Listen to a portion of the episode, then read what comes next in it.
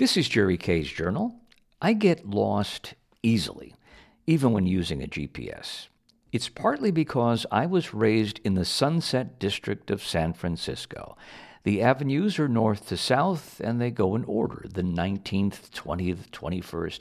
East to west, the names are in alphabetical order. But birds, on the other hand, can navigate hundreds or thousands of miles. How do they do that? well, of course, like everything, it's a complicated issue. And most of the work has been done at Cornell University. You know, that's kind of the, I don't know, ground zero for ornithological work. And a lot of the work also has been done with homing pigeons, who are uh, well known for the ability to home in on their home. That's naturalist Michael Ellis. And not surprisingly, a lot of animals have a whole lot of backup systems, and each species of bird may be slightly different than the other.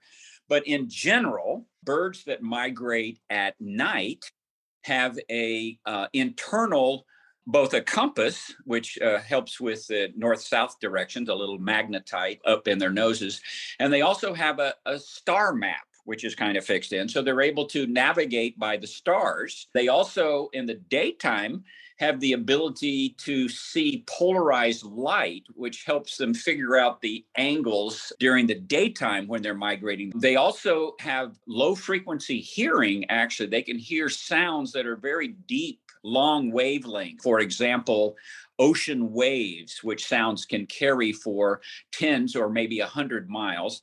And when they get close to where they're going, they actually have visual acuity for recognizing landmarks as they go. So they use a whole bunch of different ways in which to, you know, migrate from say the tundra to the northern Sacramento Valley in California. Michael, I can't do any of that.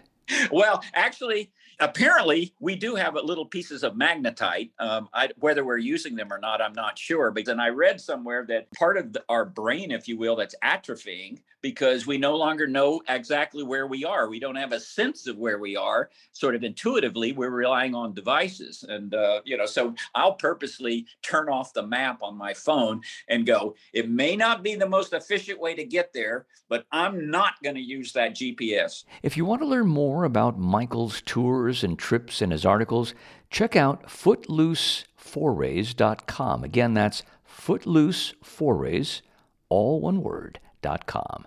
My thanks to Michael Ellis. I'm Jerry Kay.